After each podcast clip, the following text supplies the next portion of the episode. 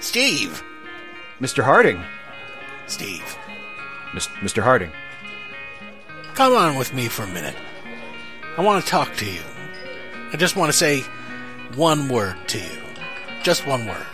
Yes, sir. Are you listening? Yes, I am. Podcasts.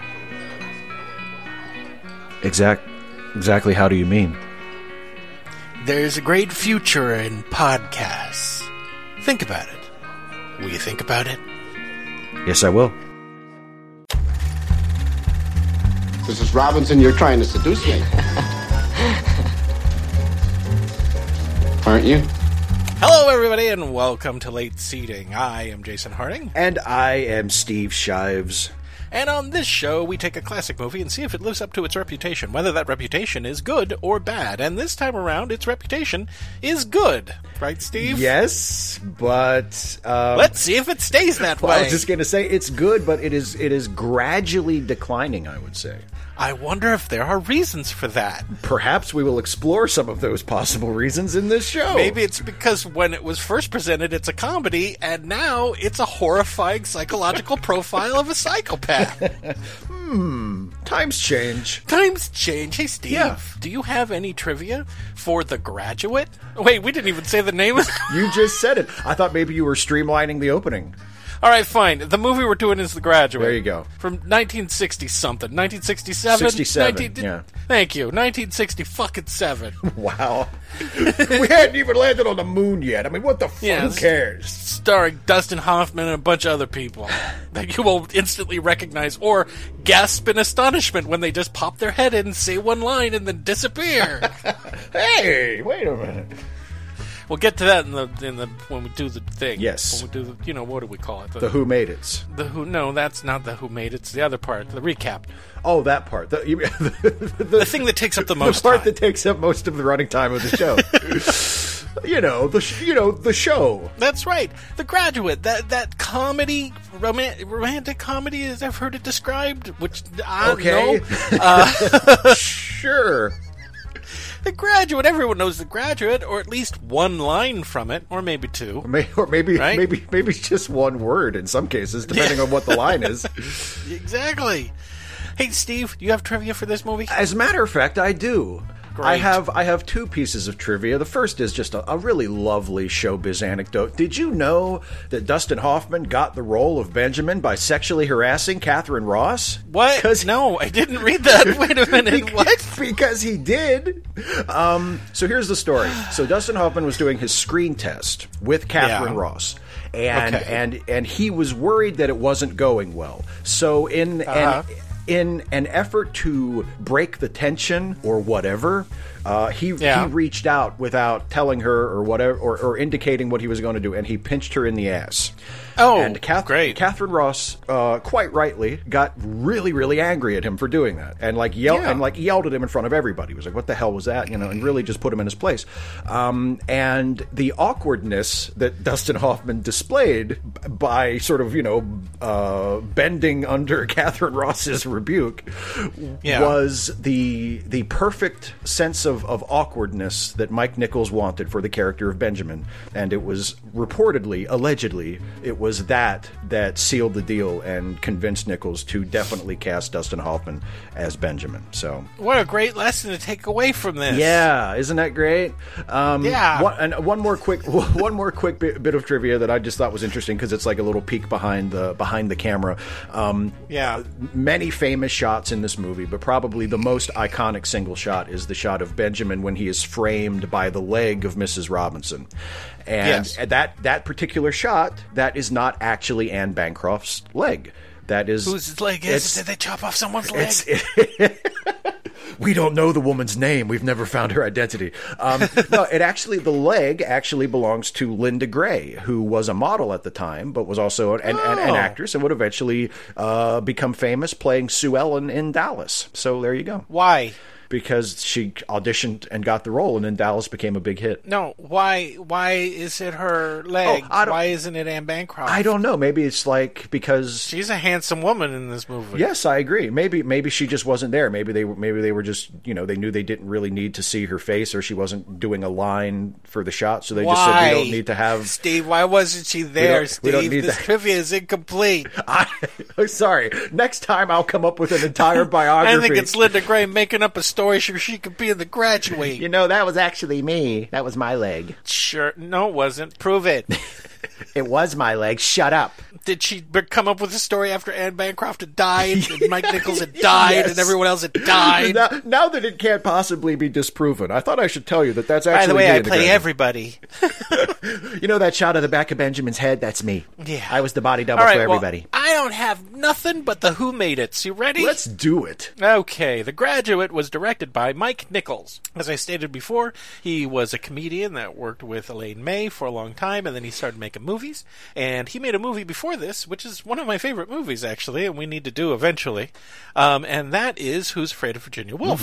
Then he made this. He also made Primary Colors and The Birdcage and a whole bunch of, I think he did, what, Silkwood? Yeah, he did a yeah. He had a very long and, uh, for the most part, distinguished career. That's Yes. true.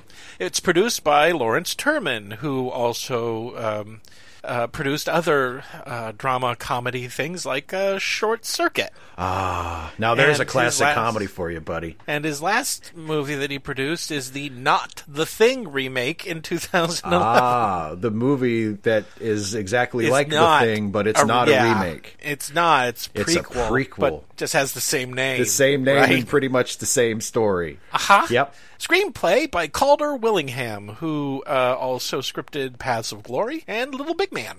And also Buck Henry, who's done a bunch of shit. he's been a character actor more than he has been a writer. Yeah. But I mean, he's well known for being, I think, one of the lead writers on the Get Smart television series. And uh, he, he has some notable appearances on Saturday Night Live. And um, what else? Well, Steve, I'm looking at you. Um, he didn't he direct uh, Heaven Can Wait? Yes, he yes. did. He wrote and directed Yes. it. You'll recognize him if you know. Yeah, Yeah, just- well, and he pop, he pops up in the movie too. He ha- he has a small role in the film, and you'll you'll if you know him, you'll recognize him when you see him. Yeah, based on The Graduate by Charles Webb, starring Anne Bancroft as Mrs. Robinson, and you know Anne Bancroft. Come on, she was in The Miracle Worker. she played the Miracle Worker in The Miracle Worker. She was the titular character from The Miracle Worker. Yeah. slapping that deafblind girl around and all over Te- the place. teaching her how to talk by smacking her around. That's right, because it was the only language she understood. Pain was the only language she could comprehend. Now, would it surprise you, Steve, to know that she was not the first choice for this part? Um, since we've done so many episodes of this show, at this point, no, it would not. Buckle in, buddy Oh, boy. boy. Buckle the fuck in. Who else was under consideration? These are people who have been approached and either declined or sought the role.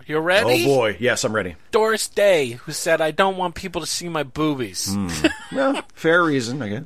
Joan Crawford, Wow. Lauren Bacall, Okay. Audrey Hepburn, Patricia Neal, Geraldine Page, Wow. Claire Bloom, Angie Dickinson, Sophia Loren, Judy Garland, Rita Hayworth, My God. Susan Hayward, Jennifer Jones, Deborah Kerr, Eva Marie Saint, Rosalind Russell, Simone Signoret, Jean Simmons, Lana Turner, El- Eleanor Parker, Anne Baxter, Shelley Winters, Angela Lansbury, Ava Gardner, and Natalie Wood. Wow. Uh huh.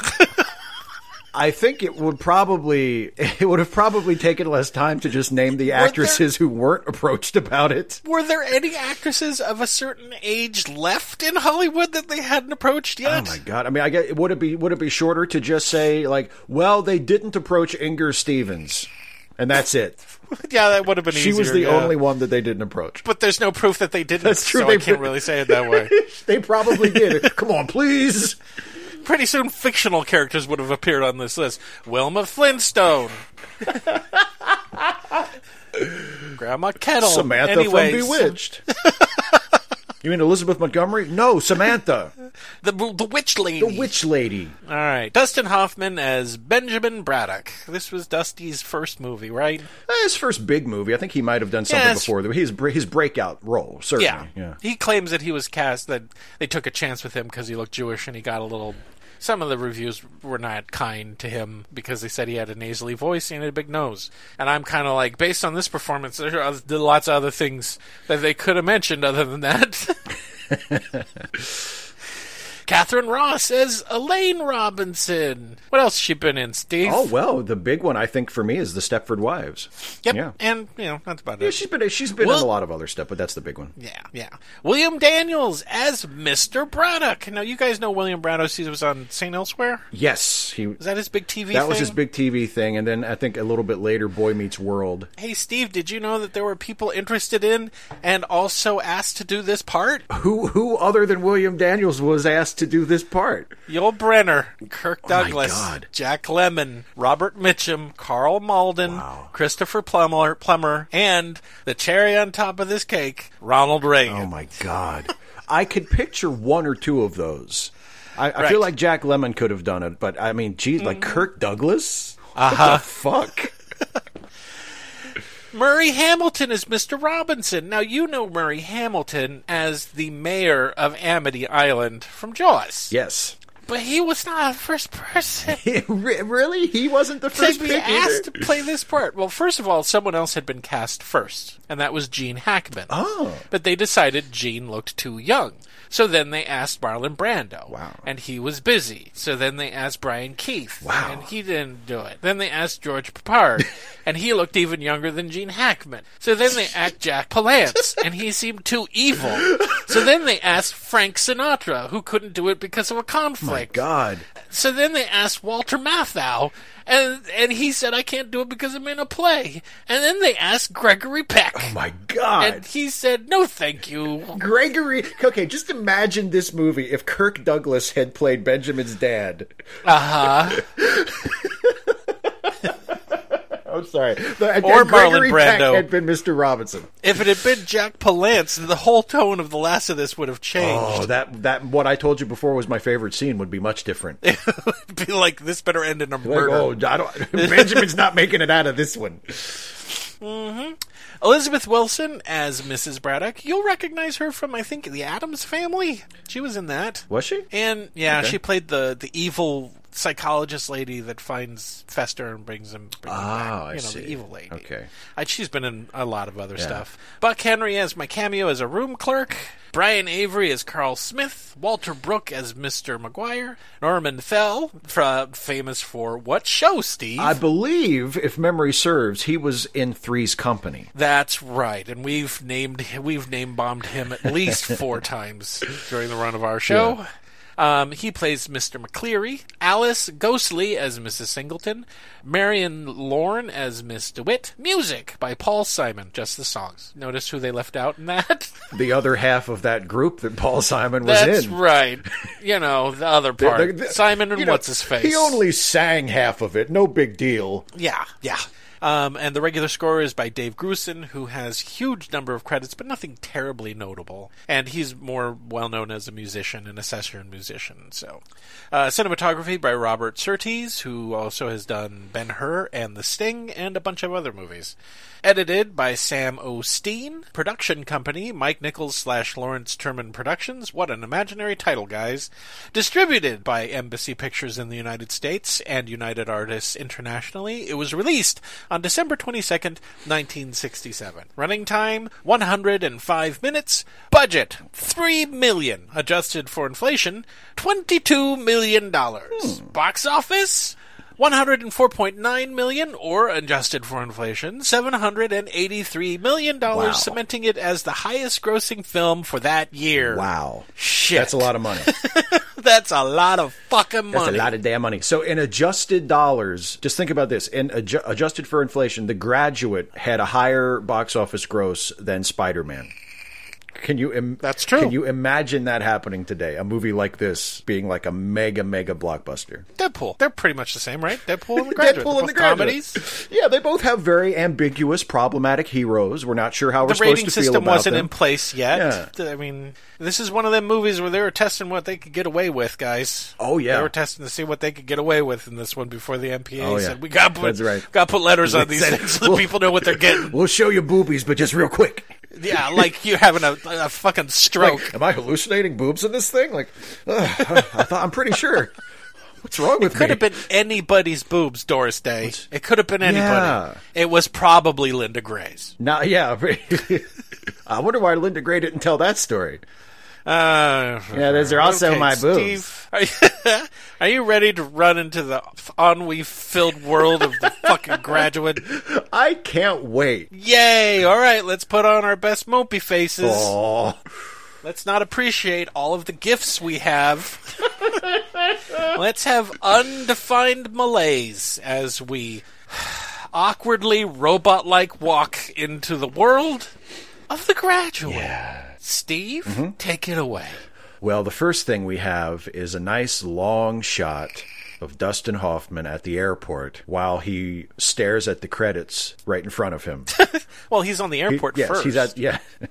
we have airplane ennui. Yes. Oh, that's right. Yes, there's he- the shot of him on the airplane. Yeah. Just staring blankly. Yeah. Get used to that. Then we, we have airplane airport ennui. Yes. And then we start getting Simon Gar- Simon and Garfunkel. Yeah, yeah. Simon and Garfunkel comes to our rescue. No, they don't. They don't come to our rescue. How dare you. They do not. you take How, that the da- fuck how back. dare you? We're gonna fall out I'm right not- away. I fuck this. Fuck this song. I've heard it nine million times at this point. Fuck You, both of you hear it nine million times in this movie. Every song these this, these pairs sing sounds like someone's about to hang themselves, and it could be the happiest. If they sang Rudolph the Red-Nosed fucking Oh, reindeer, man, can you imagine the mournful harmony they would bring to Rudolph the Red-Nosed Reindeer? What are they singing, Steve? Uh, it's uh, Sound of Silence. Yeah, Sound of Silence. Hello, darkness, my old Yeah. friend. Ni- nice way to begin a comedy, isn't it? Yeah, it's great. Hello, darkness, my old friend. anyway, he's going through the airport while the credits play, and then we cut to Aquarium Ennui, where Dustin Hoffman stares directly at us as in, with an aquarium behind him. His dad's there, and Ben just wants to be alone, right? Yeah, he's not. This is where we, we. It's it's the note that Ben strikes again and again in the movie. He just he's not happy. He's not sure why. He just wants things to be different. He says the same thing over and over again. It's not that he's not happy; he's worried about his future or something. yeah, and he right? and he's not. Yeah, he's. he's I just. I, yeah, he says I'm worried about my future, and his dad says, "Well, what are you worried about?" And he says, "I don't. I just wish it was different." Yeah, I just wish it was different. Yeah. Boomer philosophy. Anyway, so they're like, shut up. They don't say shut up. No. They're like, come on, all of our friends are here. They're celebrating you coming back because you're a scholar and all this other stuff. And they lead him out of his room and they go down the stairwell. And then there's an image in that stair- stairwell that is going to haunt me to the end of my fucking life. And that's the horrifying black and white painting of a sad clown. Yeah. And if I could find it, I would put it up on the website, but I'm afraid that if I do that, the clown will come out of the computer screen, eat me, and then the next time you watch The Graduate, I'll be standing next to the sad clown in that hallway painting. Because that has So been known to happen. Yes. It has happened.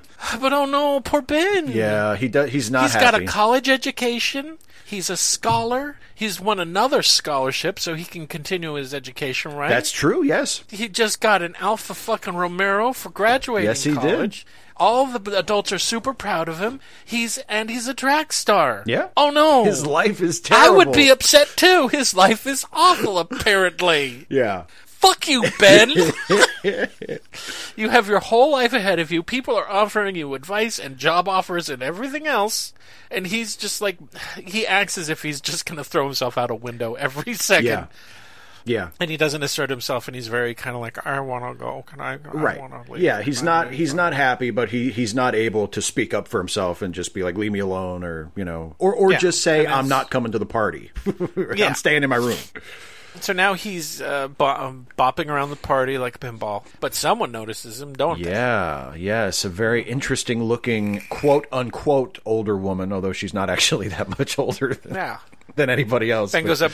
Ben goes up to his room, and then who walks in? Steve. It's it's the aforementioned interesting older woman, Mrs. Robinson. Yeah, Mrs. Robinson. And um, she just decides to smoke in, his room, and uh, there's some dialogue that's exchanged, and then um, he's like, "Oh, I'll drive you home." No, I'm going to be a jerk. No, I'm not going to drive you home. Let me just be a jerk a bit. I'm not going to drive you home. Let me seem put out about everything. I'm not going to do it. But she kind of insists, right? Yeah, she doesn't take no for an answer. Yeah, and he drives her home. So that's why he drives her home, and then she's like, "Come into my house for a drink," and he's like, "No," and he's like, "Come into my house for a drink," and he's like, "Fine," and he goes in there and he gets a drink, and then he accuses her of being a harlot. the immortal uh, Mrs. Robinson, you're trying to seduce me, aren't you? and she's like, no, no, no, you fucking moron. Of course not. No. Me? It's because I've told you that my husband isn't home and I'm hitting on you so hard right now. And he's like, okay. And she's like, come up, come upstairs. Yeah. Come on, idiot. Come on. I know you can't see past your malaise. Come on upstairs, you fucking moron. Yeah. And so eventually, eventually what happens is is that he's in he's in her daughter's room, Elaine's room. Yes. And Mrs. Robinson comes in naked. Yep, she does. And she's like, "Let's fuck. Let's make a thing. Let's stop panicking and let's fuck." Right.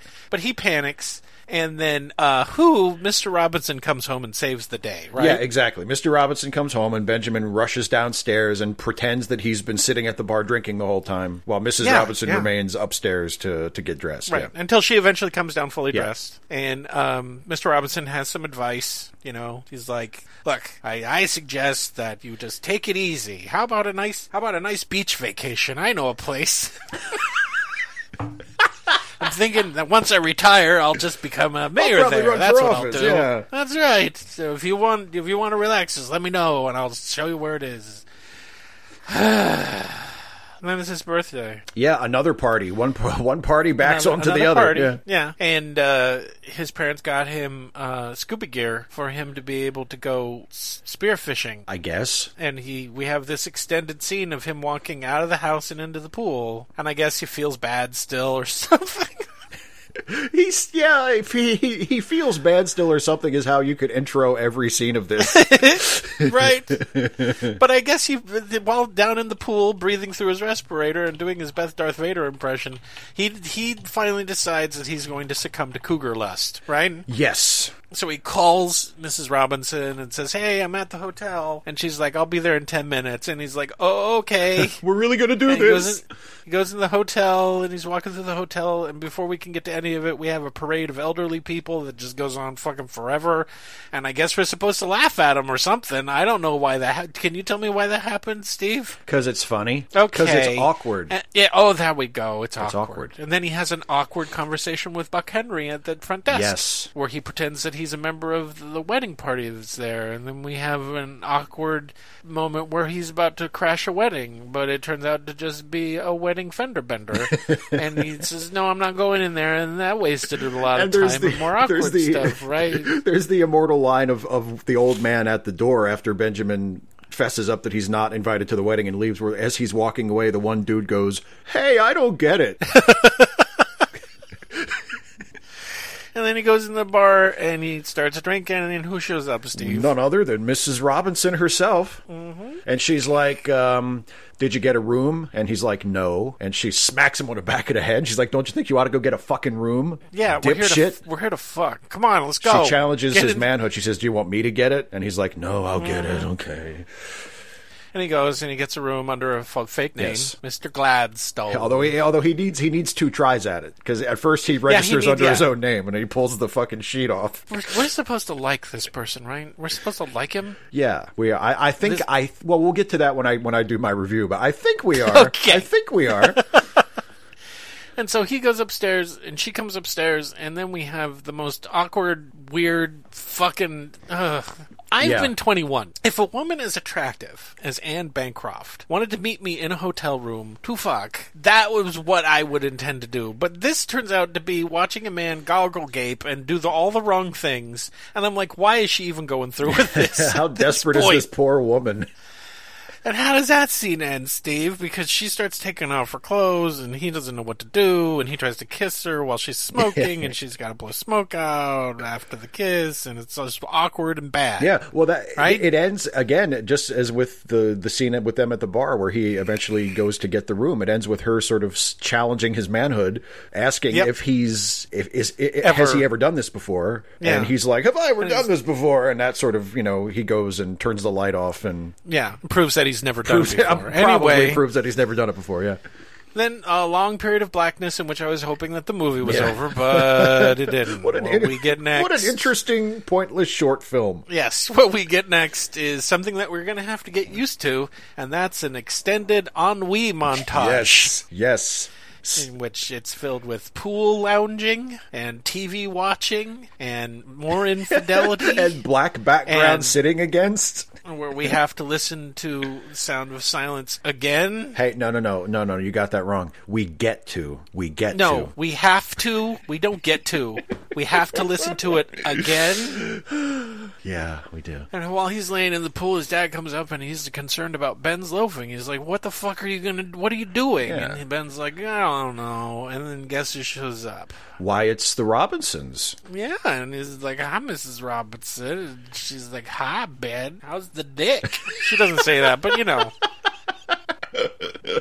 so it turns out that they've been sleeping with each other for months. Yeah, we're like deep into the summer at this point. Yeah. Yeah, and so now they're like they're like out on a hotel room, and all Mrs. Robinson wants to do is fuck. She does not want to chit chat. She doesn't want to talk about stuff, and he's like kind of insisting, and she's like, "Yeah, this is what this is." Oh, and never because people have been alluding to Elaine, who's coming, who's going to be visiting from Berkeley because she's coming home for school. They keep name dropping Elaine over and over again. Elaine is Mrs. Robinson's daughter, Yes, right? yes. And she's like, yeah, never take Elaine out. And then what commences is perhaps one of the weirdest fights ever put to celluloid, in which our hero can't understand why the mother of of Elaine would not want him to go out with her. Hmm. I wonder why It she might have a problem with that. You know, maybe it's considered wrong to want to fuck the daughter of the woman you're currently fucking. Yeah. Yeah. So then they get in a weird fight that ends weirdly. They're kind of still sad, I guess. I don't know. Again, that could be used to, to, to describe the end of every scene in the movie. And then they're But still like, sad. Nev- yeah, and she's like, "Never take Elaine Yeah. out." And he's like, "I didn't want to until you said it, right?" Or Yeah, something. he's like, I never don't would have know. thought of it until you kept bringing it up. Yeah. Yeah, which you, which he made her do. Right. and then and then forced her to keep talking about it after Yeah, she brought yeah. it up. yeah. So now it's breakfast time uh, at the Braddocks, and they tell her that Elaine is back from Berkeley, and her parents want them to go together because they think that they'd be a good fit. And he's like, "Oh no, no, no," which is basically his soundtrack. The whole movie is, "I don't, I don't wanna do that. I that." don't." I don't want to go, but they're like, "Do it." And it's like, "Oh, Ben is taking Elaine out," and Mrs. Robinson is extremely upset. right? Yeah, well, yeah, she's very upset. And Ben tries to explain. He tries to he catch he Uh-huh. catches her like whenever when nobody else is in the room, and he's like, "Look, this isn't my idea. I it's either Mm-hmm. I take I take Elaine out like this, or they were going to have a dinner party where everybody would be there, and that's just too much. I couldn't handle that. Yeah. So and and Mrs. Robinson is like, "Yeah, well, sorry, I told you not to take So her he- out. You're taking her out, so Yeah. fuck you, buddy." So he picks up Elaine. He drives like an asshole, Yes. just speeding and everything else. They go to a strip club. Mm-hmm. Yep. Elaine leaves weeping Yep, yep. because he's being a jerk. He runs after her, apologizes to her that he's not not like this, and while she's still upset, he then forces a kiss on her. Yep, Right? yep. And that made everything better. It's, it's up to that point. It's a first date Yeah. so terrible that I like to think of a young Paul Schrader watching it and going, "I Yeah. can beat that." And then ten years later, he did Taxi Driver, which had an even worse first date. So then they go and get burgers. Yeah. Ben starts talking about how I can't remember what he says. Something like I hate people or something. I can't remember. but just as we're about to get some detail into Ben and how he feels and what he's going through, the people in the car next to him are making too much noise because they're at a drive-in burger place, Yeah. and so they roll up the windows and close the roof. And he starts talking, and we get to hear none of it. None of it. It's literally like he he's Ben is like, well, let me tell you what I'm going through. Up, and then they close everything up, and we don't get to hear anything. Yeah, exactly. Right, right, Yep, Steve. yep, Great. That's great. That's that's a choice that was made by the people who made this film. Yep. So he drives Elaine home. Elaine wants to fuck. Um, he then takes her to the hotel where he fucks his mother. Yeah. And every single person at the hotel knows him. And I laughed out loud when the little person bellboy even knows him by his Hey, fake Mr. name. Where he says. "Well, welcome back, Mister Gladstone." Every single person they pass knows him. Yeah. Yes. And then Ben realizes that maybe this is a bad idea. because unless we haven't covered it, he's an idiot and an asshole. Anyway. they agree that they're going to go out on another date the next day, right? Yeah. They say, yeah, let's go out on another date next Yeah. day. She's like, okay. Yeah. So he comes by for another date, and it's raining, and a woman runs up to the car, and oh, oh, it's Mrs. Robinson. Oh, she's not happy. No, and she says, "If you don't stop it, I'll tell Elaine." And he goes, "Oh yeah, watch this. Hold my beer." And he runs out of the car. I can destroy my own life. Storms into the house, wet like a madman, Yep. runs in, barges into Elaine's room while she has her top off. Don't worry, we don't get to see anything.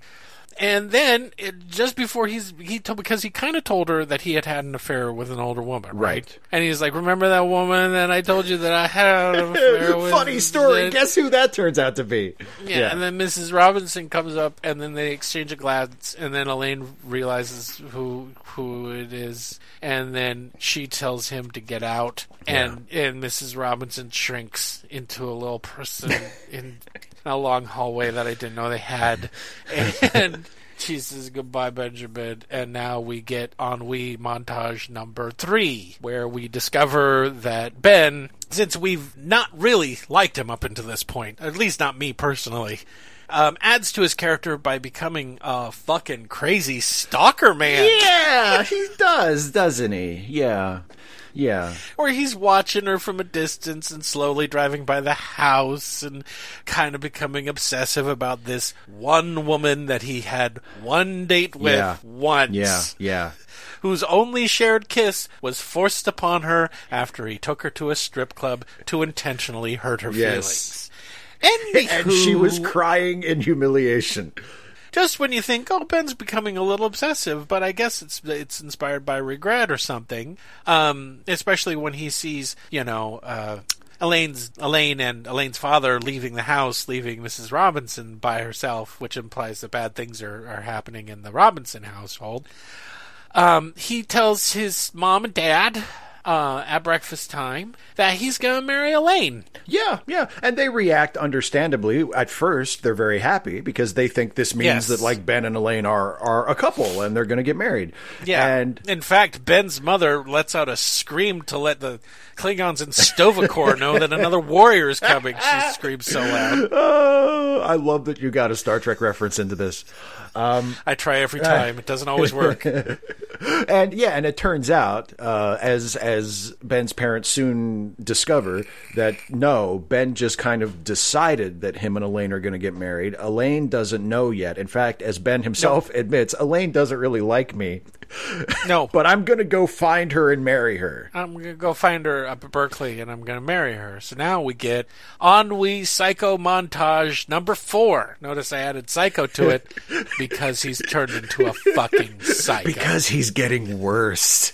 So um, he goes up to Berkeley to try to find and then propose to this woman that he had one date with and forced a kiss on for marriage. Yeah. And he goes up to Berkeley and he starts stalking her around and watching her leave campus and staying at a distance. And then he gets he rents a room and that's where Mr. Roper is. Yeah. And then he continues to stalk Elaine and we're all getting this to um, which song is it again? It's Steve? it, what song are we for to? for the second or third time in the movie already. It's Fourth it's, time, uh, yeah. Scarborough Fair. Oh yeah, yeah, yeah, yeah. It's Scarborough Fair. Th- This is Which the- at one point Scarborough they- Fair is a song we're listening to. I think at one point they play back to back. Like there's there, Uh-huh, there's a scene set to do. Scarborough Fair, and then it kind of it kind of fades out, and then like the next It scene it's going. Scarborough Fair again. Yeah. Uh-huh. Uh-huh. Uh, um, but then he pretends to meet her on a bus, Yes. in which she he sees her get on a bus, and then just like a true psycho, he wants to confront her in a confined area with lots of witnesses, Yes. so that she doesn't make a scene. And uh, he runs to the next bus stop and gets on and says, "Oh, what a coincidence! The creepiest fucking thing for boy, yeah, boy, oh." Anyway, um, t- he has devolved into a complete creep. He's he's just a he's awful, Steve. This is okay. So she says, "I'm going to the zoo," and he goes, "Oh well, I'll go too." Yeah. I guess. Remember me, the guy who fucked your mom? Let's all go to the zoo. Let's all go to the zoo. And they go to the San Francisco Zoo. How do I know it's the San Francisco Zoo? Because when they cut to the zoo, they show Monkey Island. And Monkey Island is a cement block where they just dumped monkeys onto it. Okay? And Monkey Island is the most wretched thing from my childhood because every once in a while when you walked up to Monkey Island, there was a dead monkey in the oh, water. Oh, good. Because last time I checked, a natural habitat for a monkey wasn't a solid slab of fucking cement in the middle of a goddamn artificial lake. Thanks, graduate. That's some fucking marketing right there. What are we going to call this concrete bunker that we put the monkeys in? I know, Monkey Island. It looks like a set from Star Trek. Wow. It's just like slabs of concrete and a miserable monkey sitting there, and people would throw food to the monkeys too, which would lead to them falling into the water, panicking, and oh. drowning. But you know, it was a different Hence- time. Anyway, Hence the do not tease sign. Yeah. Anyway, so they're still playing Scarborough Fair, right? Yes. And she's talking to him, and then she meets some dude who's smoking a pipe. Carl. right? And at this point, I wrote in all caps, "I hope Scarborough Fair burns to the fucking ground." Is what I what, what I wrote at this point because I could not take listening to it another time. I was not. No, You should. no what you should do is you should listen to Bob Dylan's "Girl from the North Country," which is where they ripped off half of the lyrics from.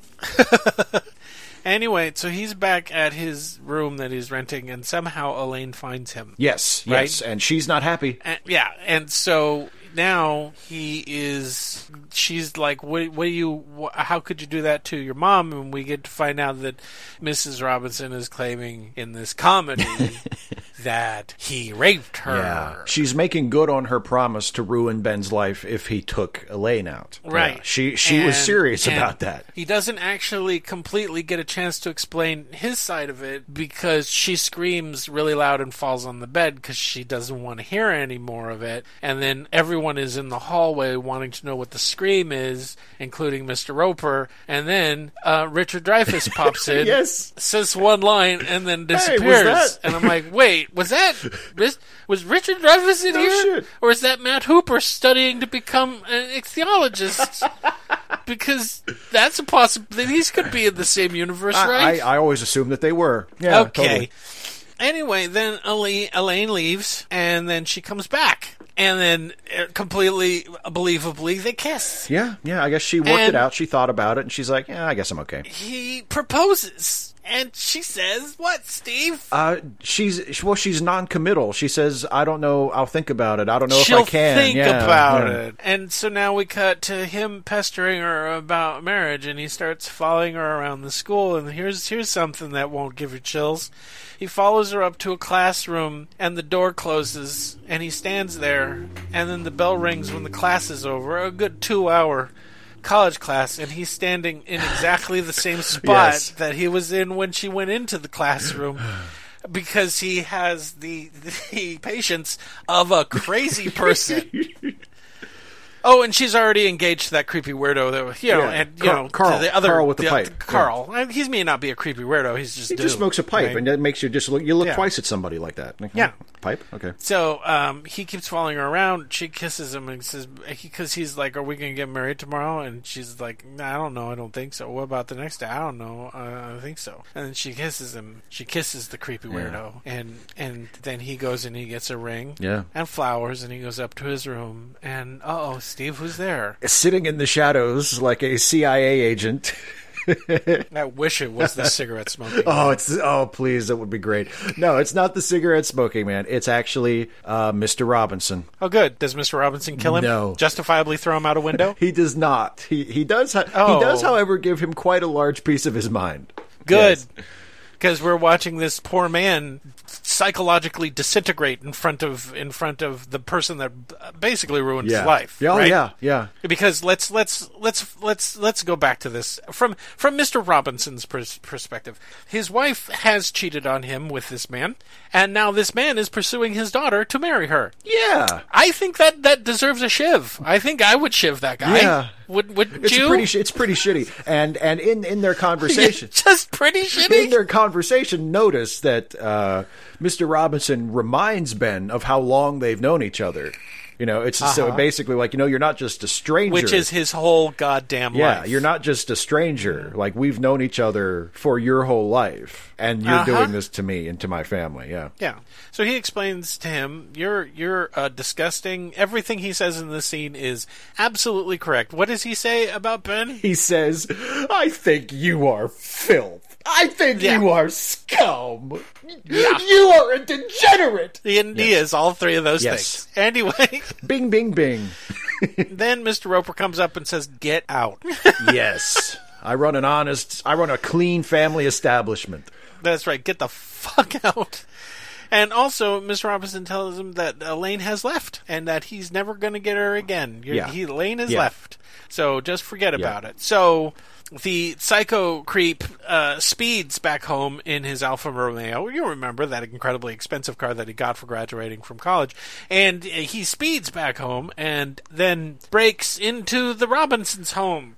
He does. He does. Yeah.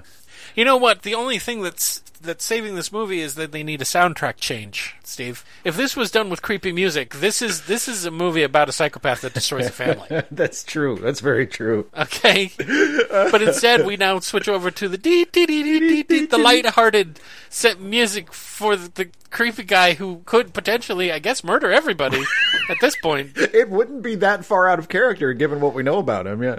So he breaks into their home, goes upstairs, and Mrs. Robinson's there, right? And she immediately calls the cops, as anyone would do. And then he gets a little violent when he she refuses to tell him where her daughter is, right? Yeah, he starts and- throwing shit around. Yeah, and then he, as the police arrive, uh, because it was rich white people calling him, so they got there in like ten seconds. Uh, Yeah. he he flees the house, declaring that he will find her. Yeah, and oh yeah, she's also marrying the other dude, right? She's marrying, yeah, pipe smoking Carl. Yeah, Yeah. So then he jumps back into his psychomobile and drives all the way back to Berkeley. Psychomobile away. Now I'm Yes. assuming that he lives in Los Angeles, right? There seems to be, yeah, there's, he, there seems to be some distance between, yeah, So Berkeley and even where he lives. so if even they live, that's 300, 400 miles away. It takes a few hours to drive that. Okay, so now he's driving all the way back to Berkeley, and instead of going to where she lives, he goes where, Steve? Uh, he goes to the frat house where where Carl Yeah. lives. Yeah, Yeah, and what he gets the frat guys to tell him that he's getting married in Santa Barbara, right? right. Now, I know for a fact that between Berkeley and Santa Barbara, that's at least 400 miles. Anyway. So he goes back the other So direction. then the creepy psycho to the upbeat doot doot doot doot doot music is going back down to Santa Barbara. And at this point, I think Ben is seeing fictional characters talking to him while he's driving. faster, Ben, faster! You're not going to make Uh-huh. it. But after driving an equivalent of 2,000 miles back and forth, he finally runs out of gas. Uh-oh. Right, Steve? Yeah, mm. but lucky After being he, offered gas by someone else, after pretending to be a priest to get to know where the, the church is going to be, right? Yes, at a gas station, and as he drives at away, gas the ga- the helpful gas station attendant says, "You need any gas, Reverend?" And Ben, true to form, doesn't pay attention to him. Seems like a panicky weirdo, sweaty panicky weirdo. Jumps into the car and drives off. He should have got gas, but this is this is Benjamin, and he's he's I hate him, and I don't care what. I hope he gets hit by a train. Anyway, so he runs out of gas, so he's just running into the church, right? Yeah, because he knows that it's going to be at the First Presbyterian Church. Yeah, Yeah, and so he he he gets to the church, and the downstairs is locked, so he runs upstairs, which has these nice big windows so you can see inside the church, and he sees that they have gotten married because yeah, they're kissing. Yeah, They're the, the wedding is over. Yeah, the kiss And comes Ben- at the end. Ben's life folds in upon it. His brain just kind of, you know, crumples, and he finally goes completely insane because he first says, "Oh God, no!" as if he'd just seen a baby thrown into a wheat thresher. But it, what does he do? What rational thing does Ben do, seeing that this woman that he's dated once and oh, forced to kiss on? Oh no, they, they did kiss once, I guess, for real, and they're, they're At totally least one consensual kiss. they're totally in love and stuff. and and he what does he do? What rational thing does he do? He begins beating his fists on the window above the sanctuary and screaming Elaine. And everyone in the church is like, "Oh Jesus Christ!" this fucking guy. God damn it, we can't get rid of him. What, what is the problem? You know what this guy did, right? And understandably, everyone in the church is really, really upset. But guess who then also goes insane via, via Stockholm Syndrome by proxy, Steve? It's Elaine. Elaine does what? What does she do? She screams, Ben! So Ben somehow gets downstairs, and then he beats up Elaine's father. Yes, he does. He, he he threatens a whole group of people with a cross, With with, a a giant cross. grabs Yeah. Elaine, locks them all into the church. I'm surprised he didn't then set the fucking thing on I fire. was just gonna say, and then he sets it on fire, and they watch it burn. And then these two crazy kids who are rebelling against authority and and, and the bourgeoisie. I, I don't know what the fuck. They run away and they get on a bus. Yeah. And they go all the way to the back of the bus and they sit down and they're like, ha ha, ha. They don't kiss or nothing, do they? They're just like, No. yippee. And then, in an attempt to throw all this back on our face, Steve. What thing did they do that almost salvages this film? Well, they, they they they hold on their faces for a very long time, and we see how uncertain they look after the euphoria starts to wear off. Like at first they're smiling, and then they're kind of like, "Oh, uh, what what like what happens? Yeah. What happens now?" as the rational parts of their brains start talking to them. Hey, you What- ruined your left? lives. hey guys, you have really fucked up not just your lives, your parents' lives, everybody's life, right? Congratulations. By the way, Ben, you have a sweet car that's just sitting on the side of the road unlocked. With the keys in it, you left the the keys keys, in in it. and what song starts playing?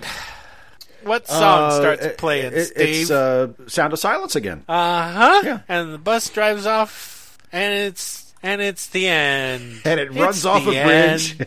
It drives off a bridge. You know, he just pushes her off the bus because he fell in love instantaneously with another woman on the bus. there's a girl like two seats up, and he's like, "What's your name? Shut up, Elaine. What's your name? Stop dragging me down, Elaine. I don't want this kind of life. This relationship is smothering me." And we, we cut to 40 years later, and they're bag people. Anyway, Steve, the movie's over. Yes, So- the movie's over. How did you feel about this movie about undiagnosed psychopathy? The Graduate. It's okay. So Ricky Gervais definitely didn't invent cringe comedy. I don't know if Mike Nichols invented it, but he was certainly doing it a lot longer before Yeah, The was. Office came around. Yeah, he was. He was. Um, but uh, yeah, it's you know not every movie, but lots of movies have what have a character that that I sort of informally refer to as the this fucking guy character. yeah. That's the character, and often it happens if if you're like if it's a mystery story, you know, and it's a lot of different possible suspects who committed the crime, and there's always a character who is the this fucking guy character who is probably not guilty of the crime, but is such a fuck up and a dipshit, and does every possible thing like to make them look as guilty as possible. That every time they do something in in the movie, you just go this fucking guy. Yeah. Um, ben is the this fucking guy of this movie, but he's also the protagonist. Yeah. which, which is weird. It's it's one of the only situations in, in like a major film I can think of where there's a this fucking guy and it's actually the guy that the movie is about. Um, Yeah. I, I do really like this movie. Of course you do. I do really like this movie. But before I launch into my into the gu- into the gushing praise portion of my review, Uh-huh. um, there are a few things about the movie, some of which we have mentioned already, and some of which we haven't, that I want to Yeah. to take note of that that I that I don't like so much. Um, the big the, the big thing is uh, something that we have talked about quite a bit already, which is that um, most of Ben's behavior in the movie is completely unacceptable.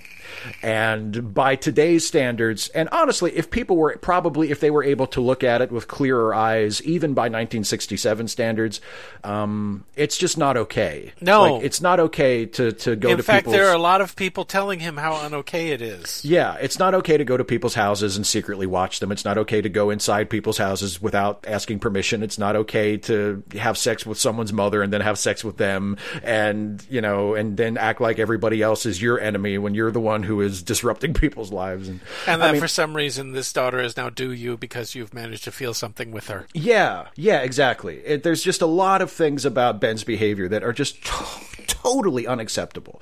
Um, but I'll, I'll come back to that in a minute when I get to my my, my more positive comments. Um, I don't I don't um, I don't buy the romance between Benjamin and Elaine. Wait, I, there was romance? yeah, well, that's it. I think we're we're sort of forced to accept that he loves her and that she at least has some kind of strong feeling for him. But I don't really get that from what I'm shown on the screen. They just sort of tell us it's like, oh, Ben loves Elaine now, um, and that's just and it just sort of happens, and we just we're sort of asked to go along with it. I think that is Yeah. whether you like the movie or not. I think that is a flaw. Um, al- also, uh, I love the soundtrack. I love Simon and Garfunkel, but I do wonder if the film doesn't cheat sometimes by leaning on it so heavily. Um, obviously, like Mike Nichols is the director, and the music didn't wind up in the movie by accident, so you can't just say, "Well, that doesn't count," because he, the filmmaker, chose to use the music in that way. But Yeah. but it does a lot of heavy lifting. He forced them to change the lyrics to one of the songs. Yeah, it was supposed to be Mrs. Roosevelt. Here's to you, Mrs. Yeah. Uh-huh. Roosevelt. Yeah. Um, And uh, so the movie does a lot of heavy lifting. And as you pointed out, like there are scenes in the movie where if the music was different, the scene would read very, very differently. Like if, if Ben's final sort of desperate chase to, to find Elaine wasn't accompanied by those doo doo doo doo doos from Mrs. Robinson, it could it could very easily play like super dark. Right. Um, so the movie does a lot of heavy lifting, and um, it's hard to tell sometimes whether it's just the soundtrack that I'm loving, and I just love this scene because of the song that's playing at this given moment, or if it's the movie and the movie deserves credit, or if that's even a distinction I ought to be making. So that's something Right. too. Um, the movie is very artful. It's very artfully directed. It's very artfully written, but it's Mm-hmm. What it's what you might call conspicuously artful. Like there, Uh, a little bit. there there are shots, there are sequences, uh, those montages, especially the transitions from shot to shot in some of those montages.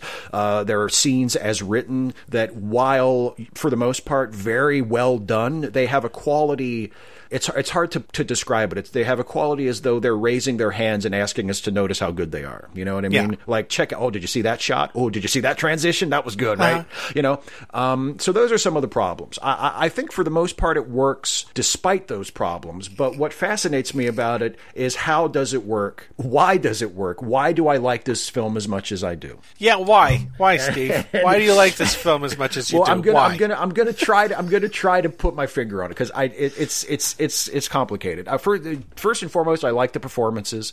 I think Dustin Hoffman and Anne Bancroft, especially, are great. They create immediately distinctive and memorable characters, and their scenes together are the best scenes, and they're the best thing about the movie. Their scenes together are wonderful. Um, Whose scenes? Huh? Mrs. Robinson. Miss, yeah, the, yeah, yeah. Ben and Mrs. Robinson scenes I think Yeah. are, are terrific, um, especially in the first half. I, um, I, I think, I think it is, despite what I just said about conspicuously artful. I think it is a very well directed movie. Um, Mm-hmm. it, it works. I think Mike Nichols he know he because he knows when to just let the camera run and let the actors do the work. And there's a couple scenes like that. And even though it's very sort of, as I said, conspicuous, he's obviously put a lot of thought into this, into how Yeah. this all goes together visually, and I always appreciate that.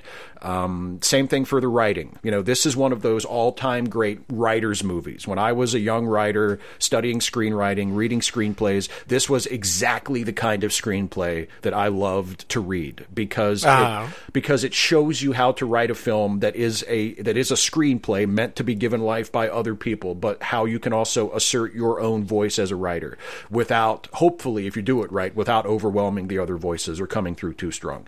Um, that being said, I don't like Benjamin. I don't like him. I, I can't approve of what he does in the movie.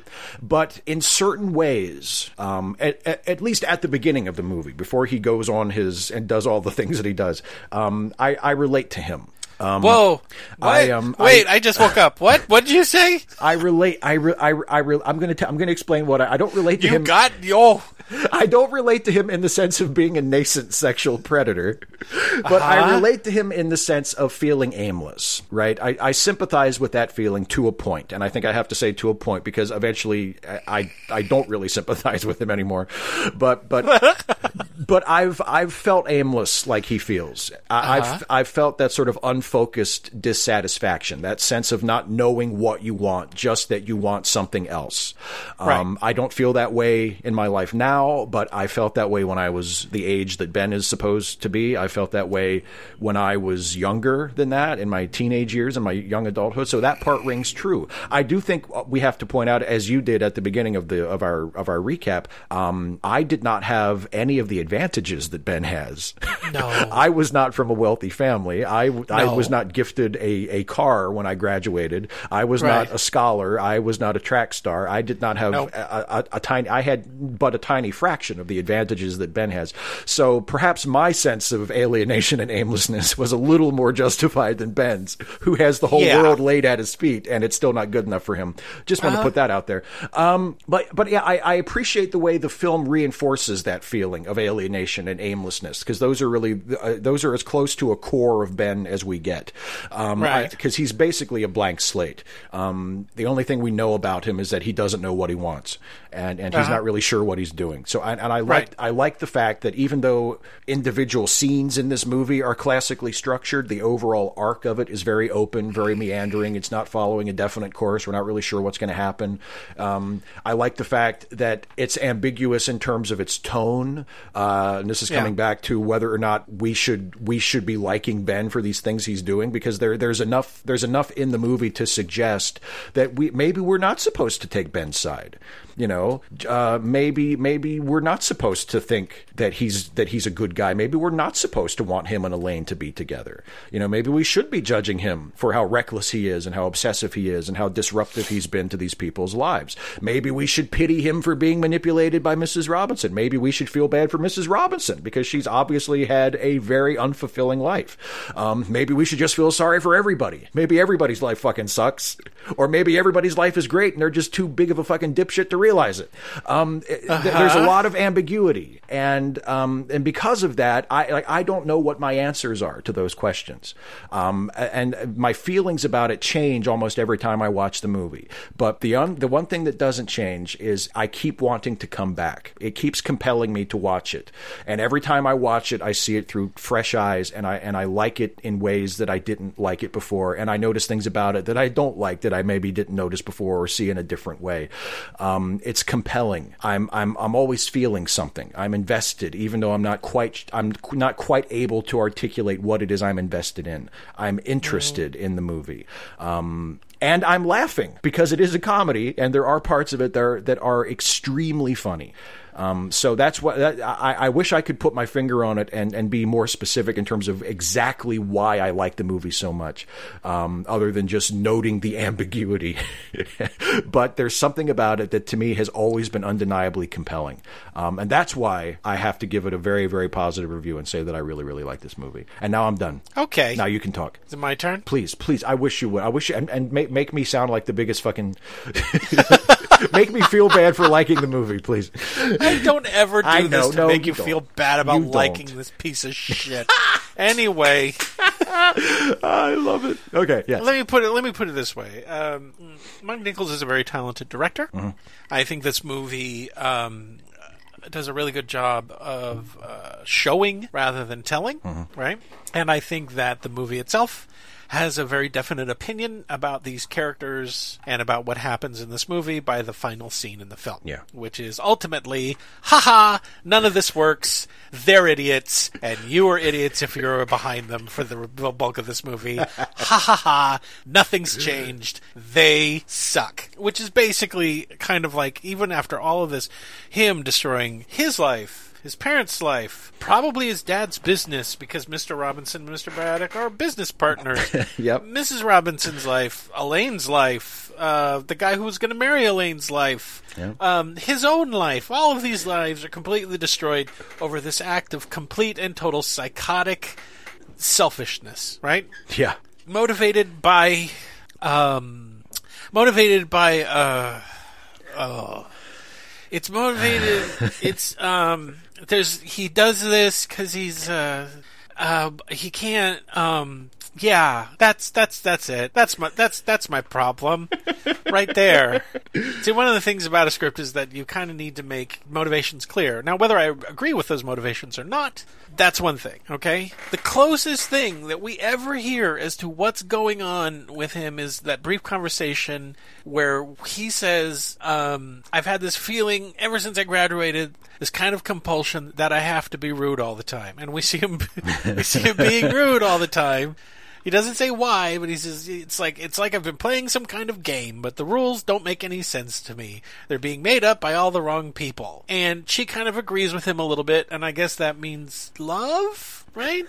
Sure, Is yeah. that, is that what that means? yeah. Okay. I can I can appreciate the artistry in this film, and I can even appreciate that little coda right at the end that says "Ha ha, idiots." These people have destroyed their lives. But uh, from a modern perspective, which I'm watching this now, and let's say even from a 1967 perspective, he's rebelling against what, Steve? What is he? He doesn't want to become his parents. His parents. I think. I yeah, probably. If if you can put the two people that appear to be completely in love and are and are you know they don't fight. There's never an argument between the two of them. They obviously want what's best for their son. Yeah. They have a nice house. They have a pool. They get a little concerned that all he's doing is loafing around and leaving at, at night and not telling him where he's going or just flat out lying. There's a scene in there in which he's shaving and his mom comes in in a slip and and wants to talk to him about what's going on. And for a moment, I'm like, wait, is she going to hit on him? Is she, is Oh, she going to no. want to fuck him too? Oh God, please not there. Please not there Don't do this movie. Don't do this. but she's kind of like, well, if you're not going to tell me the truth, I don't don't lie to me. Yeah. Right. So his parents know what's going on, and so now we're kind of like, well, okay, I get it. There's this main character who feels empty inside for some reason. Right. He's afraid of his future, and he doesn't feel like there's anybody that he can talk to about. Who winds up sleeping with Mrs. Robinson for some reason. I guess to escape the malaise of his life. Right. Yeah. And um, then that kind of explodes, and he goes crazy at the end. That's a pretty good summary. That's a good summary of his character arc. but there was a moment in which I stopped laughing at this film and I started hating it. And the reason I started hating it was because everyone describes this movie as this is a coming of age story. And I'm like, no, it's not. it is not. It is not a coming of age story.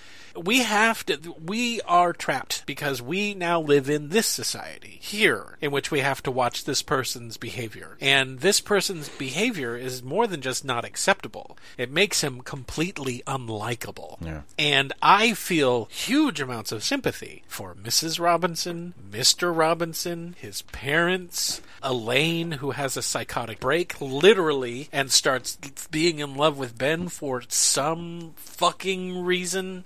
And I recognized the awkward comedy, and there were a couple of parts where I really, really laughed. But there was a point in which I, the beginning of the movie, I did not care for Ben. I did not care about his ennui, and I did not care about what he was feeling because he wasn't talking about it. So he just seemed like a mopey ingrate. Now maybe it's because I'm almost fifty, and I can't identify with that because I've never gone through a period of malaise where I was worried about the future or doing whatever. But I flat out really kind of hated him at the beginning, and it didn't get better as I was going through it.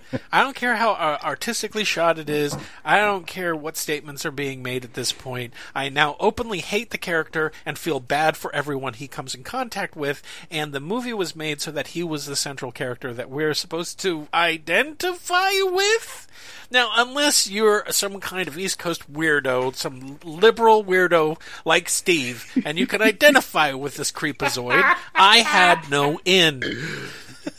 I had no in to be able to identify with Ben, who is on screen, I think, in every single fucking scene. Mm-hmm. Okay? There aren't any scenes without him in it, really, are there? Not that I can think of. Certainly no None that important I can scenes. think of either. Yeah. Right. And what do we have? An expressionless, mopey dude. Who doesn't smile, mm. who doesn't seem to have any fun. I think he smiled once briefly while having sex with Mrs. Robinson, we don't see them having sex, right before he provokes her into a conversation that she never wanted, Yeah. where we learn more about Mrs. Robinson than we do about him, right? The fact that she didn't intend to get pregnant with Elaine, that she married Mrs. Robinson because she got pregnant, because she was studying art in school, and maybe that she has a whole lot of regrets because she's had to give up on her studies. Studies and all this other stuff. And all of a sudden, I'm like, oh fuck! So Mrs. Robinson is now a victim of this asshole because that's what he fucking is and I can't watch the movie anymore objectively going, oh, the, the time period. I'm trying to figure out how people in the 1960s watched this and went, yeah. And then I remembered, oh, this, I remember who this is made for. oh, yeah, those people were acting in your own self interest, regardless of the destructiveness of your own goddamn behavior, so long as it makes you feel good temporarily in the moment, is what's important, right, Steve? And then, and then they all left the theater and they did that to the whole world. the ending where they slip right back into their ennui, when they slip right back into their misery. Cue Simon and Gar- Garfunkel, "Hello, Darkness, my old friend." That was made for the generation that loved this movie. That was made for their fucking parents and for me. yeah, yeah, we get it. and it's not enough to save the experience. Not for me. I I appreciate it. I appreciate it. I love a good. I love a good twist at the end of a movie, and the twist at the end of this movie is ha ha suckers. It didn't work. They're doomed. so I can appreciate that. I appreciate where it is in history. There are a lot of people that lifted from this film. Oh my god. They lifted shots and everything else, everything from risky business to a whole bunch of other quote unquote coming of age movies. But like I said, it reaches a point, especially when it comes to Mrs. Robinson, where the fallout from his behavior is no longer funny. The shot of her all the way down in the hallway after he decides, after one date, to tell Elaine the truth, and Mrs. Robinson looks completely destroyed, is when I would have hit Benjamin with a truck. And you don't want me doing that halfway through your fucking movie, do you, movie? I'd gladly drown him in his own pool. Oh, what? I forgot to re- refill the tank on your scuba gear? Oh, darn. Gee, he looks pretty agitated under there. Hope everything's okay. Especially since he has his weight belt on, and for some reason it won't come off. Weird. Anybody Ben, want blow out more bubbles. Oh, look, the bubbles have blood in it. How did that happen? Anybody want something from the kitchen? I'm going in. Do I think this movie is evil? No. Do I think this movie is is bad? Not necessarily. I don't think it's a bad movie. I think it's a very well made film. I think that there were a lot of things that people were trying to say. I'm just saying that he took the risk of losing half of his audience by making Ben a psychopath. And guess what? I was one of those people that got lost. At this point, I was living. I was watching the movie in dread, not in humor. When Mr. Robinson shows up, I know that that's supposed to be played in humor, but that man is disintegrating before his eyes because Yeah. of something that this fucking 21 year old piece of shit has done to his entire life. And what is Ben's reaction? I'm going to marry his daughter. I'm, I, I'm, I know I wrecked your life and you're getting a divorce, but I'm going to marry your daughter next. I'm going to become your son-in-law. I'm going to potentially be the father of your grandchildren. Ha ha! I would have beaten him to death with whatever was handy because he's a dangerous person at this point. An obsessive, dangerous person. He's not a fucking hero. If I ever hear someone say, you know who I really like? I like Benjamin Braddock from, from The Graduate. I'll beat them to death too. You'll immediately turn on them and kill them for the safety of the world. Steve will be lucky if he doesn't get a letter bomb next week. Anyway. So what am I saying? What I'm saying is, is that I'm sure it was kind of funny in the 19 late 60s, but even Ben, uh, even Siskel and Ebert walked back to their original reviews of this movie. Yes, they did. Yes, they did. They walked it back and they said he's not good, and we feel more sympathy for Mrs. Robinson, Mr. Robinson. And they said maybe it's because we've gotten older and we can see it more objectively, which is a, a great way to view a film. Younger people may see this and go, "Oh, okay." But I think that older people will go, "Oh shit, a psychopath is loose, and we gotta we gotta do something about him." Stop that bus. So, uh, yeah, uh, I don't like it. I don't, I don't like it. It's not a good experience. I don't, I don't like it. So, uh, Steve, Uh-huh. how do you feel? What is your final recommendation? Recommend or not recommend for the graduate? I I am going. I'm going to say recommend. I'm not. There we go. We're done. Appreciate its place in history, but this thing is fading away because of its content. Yeah, that's what I what we what, what I sort of alluded to at the beginning. It, it it's pl- if you notice its place on the you know the top 100 greatest films list, it has gradually been sort of slipping further and further down. Yeah, because Yeah. as we develop as a society, we're looking at this thing going, "Oh no, oh, no, no, no." I don't know about this. And if you've never seen it, and all you've heard is that it's a coming of age story about a man who has has you know a young man who has an affair with an older woman, and then you discover what more than half of the movie is actually about, you may have the same reaction that I have, which is I fucking hate this thing. I hate I. I feel so bad for everyone except the main character. So Yeah. yeah, not recommend. Hey Steve, Yeah, man. Do you have a movie that you want to not recommend I- since you recommended The Graduate? I do. I do. I I I Or would you rather just sit in blackness and stare off into space while Simon and Garfunkel plays? Oh, I would love to do that. And then you cut to a different shot of me, and it looks like I'm still sitting against the black, but I'm sitting against Yeah. a different black thing. Yeah, Huh? artistic. artistic. Yeah. that Um, doesn't look villainous at all. why is he always photographed in super close up against a black background At any moment, I expected them to pull back, and he's strangling his mother with a with phone cord with that same blank expression. with the same blank expression. Maybe for the sequel, if they ever do that, which they have threatened a few times over the years. Oh, you mean where they become hippies or something? I guess. They, yeah. Uh, I don't know. Um, just leave Katharine Ross alone. Yeah. Just leave her to whatever she wants to do with her life. Whatever she's doing now. Yeah. Don't don't get Dustin Hoffman involved in anything. She's Anyway, fine. what- I'm sure she's fine. Yeah. Um, anyway, okay. So my not recommendation is one of the uh, one of the misses from the career of Mike Nichols. He he he had a pretty pretty solid career as a director, as we mentioned at the beginning. Most of his He did. most of his noteworthy films were were very good, or or at least in the case of The Graduate, even though opinions may be mixed, were at least noteworthy and, and regarded as consequential movies. Um, Yeah. but then in 1991, he directed this film that on paper looks like a really, really good movie, has a fantastic cast, led by, Yeah. at the time, the number one movie star in the world, Harrison Ford, um, co starring Annette Bening. Uh-huh. Um, really? yeah. Oh wait, I know. Yeah, yeah. And uh, yeah, and this and, and written by an up and coming young screenwriter who had yet to make his mark in Hollywood, but but would eventually, by the name of J.J. Abrams. Uh-huh. His this is his first credited screenwriting work, I believe. It It's. It's a little movie um, about a man who is a huge asshole, and then he gets What? and then he gets shot, and he wakes up, and he has brain damage, and he's a nice guy, and everyone loves and him everyone now. loves him, and his life is perfect. Not perfect, All but you his need life to is do if you're a huge asshole is have that part of your brain get blown away Yeah. during a, a, a drugstore heist. Ex- exactly, and everything's fine. And it's it's a little film called Regarding Henry. Yeah. Oh boy. Not a good movie in any in any way, really. A, a, a very syrupy, sentimental, pandering movie that tries to make you happy and tries to make you sad, and is sort of Yeah. like one of those tear jerky, like, oh, isn't this so meaningful and emotional? He gets a of puppy. He gets a puppy. He reconnects with his family.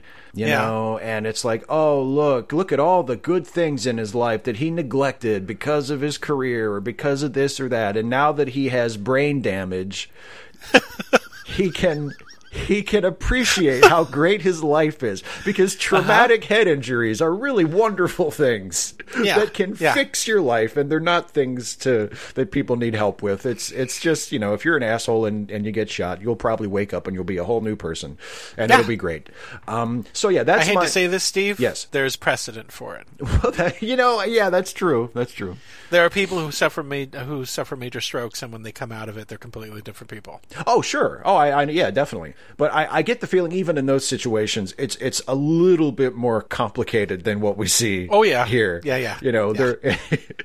um. So. uh so yeah, um, and I, I'm, I'm I'm I'm looking through I'm looking through my, my notes about it, and I, I see that Yeah. there's there's uh, in, in in his review, Roger Ebert was especially annoyed by the fact that uh, one of the one of the crucial sort of turning points in the movie is um, when uh, when Henry's uh, Henry's cheating on his wife is revealed by the fact that Ritz Crackers and the Ritz Carlton Hotel both have the name Ritz in their name, and and, and Ebert Ebert noted that in his review as especially annoying. Okay. so, um, not a good movie at all. Terrible movie. Don't, don't, don't, don't watch Regarding Henry. Whatever you do, that is my not recommendation. Well, as you guys know, I like to recommend a film from the same year as the movie that we just uh, reviewed, and the year is 1967. And I'm going to make a slightly sentimental recommend for a movie that I watch and like, mainly because I was in the stage production of the same thing. So this is the movie version. Oh, wow. Of uh, yeah, and uh, so the movie I'm going to recommend is a thriller, and it's known for having one of the scariest moments in in movies. Although it's not considered, it's not part of the AFI 100 or anything like that. But it's a little movie that stars Audrey Hepburn, Alan Arkin, Richard Crenna, and Jack Weston, and the movie's called Wait Until Dark. Ooh. You ever seen it? Yes, I have. It's been a long time, but yes, I've seen it. I played Harry Roat Jr. and Senior Oh. from Scarsdale, wow. the villain. yeah, yeah. Um, it's basically about this blind lady that gets involved with a bunch of crooks and criminals, and there's mur- and the guy tries to kill her at the end, and it's super scary. I'm not going to give away too much about it, but that's that's pretty much it, right, Steve? yeah, pretty much. They try to con her out of a doll full of drugs, and so um, you know this movie isn't like super well known or anything like that, but I really enjoyed it. And now that you look back at it, you're like, why are they going through this? Just kill her and take the. You're making this way too hard.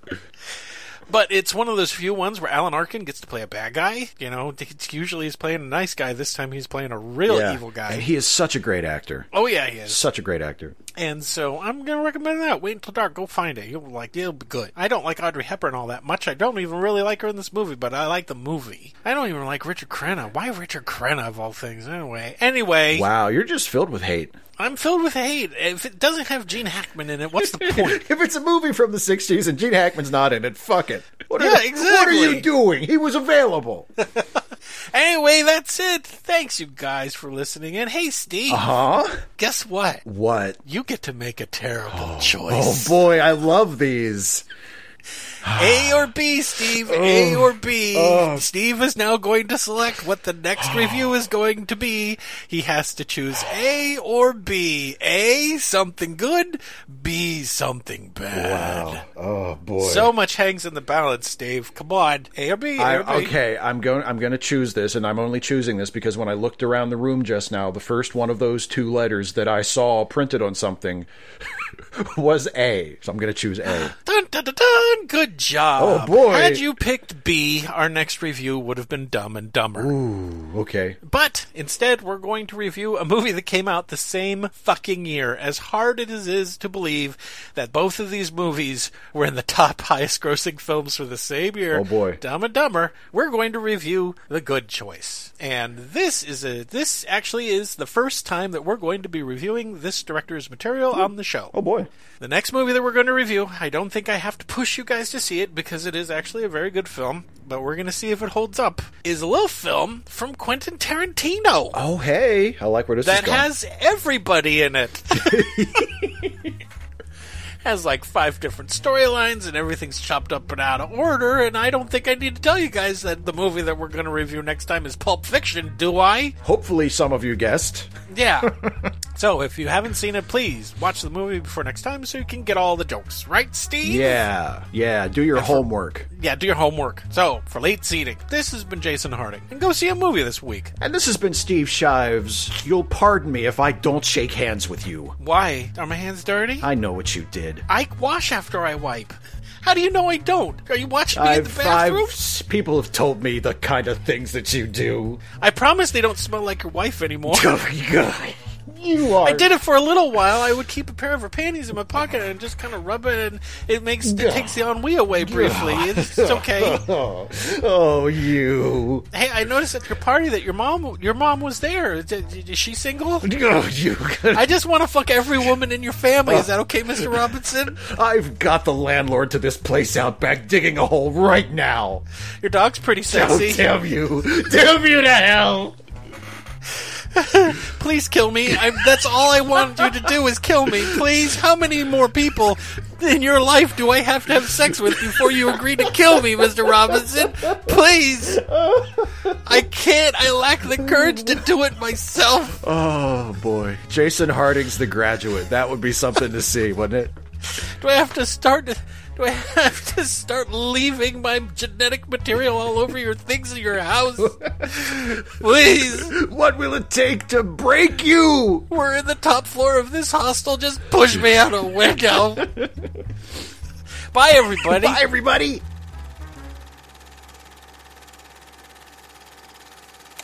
Late Seating is a Let Me Listen podcast production featuring Steve Shives and Jason Harding.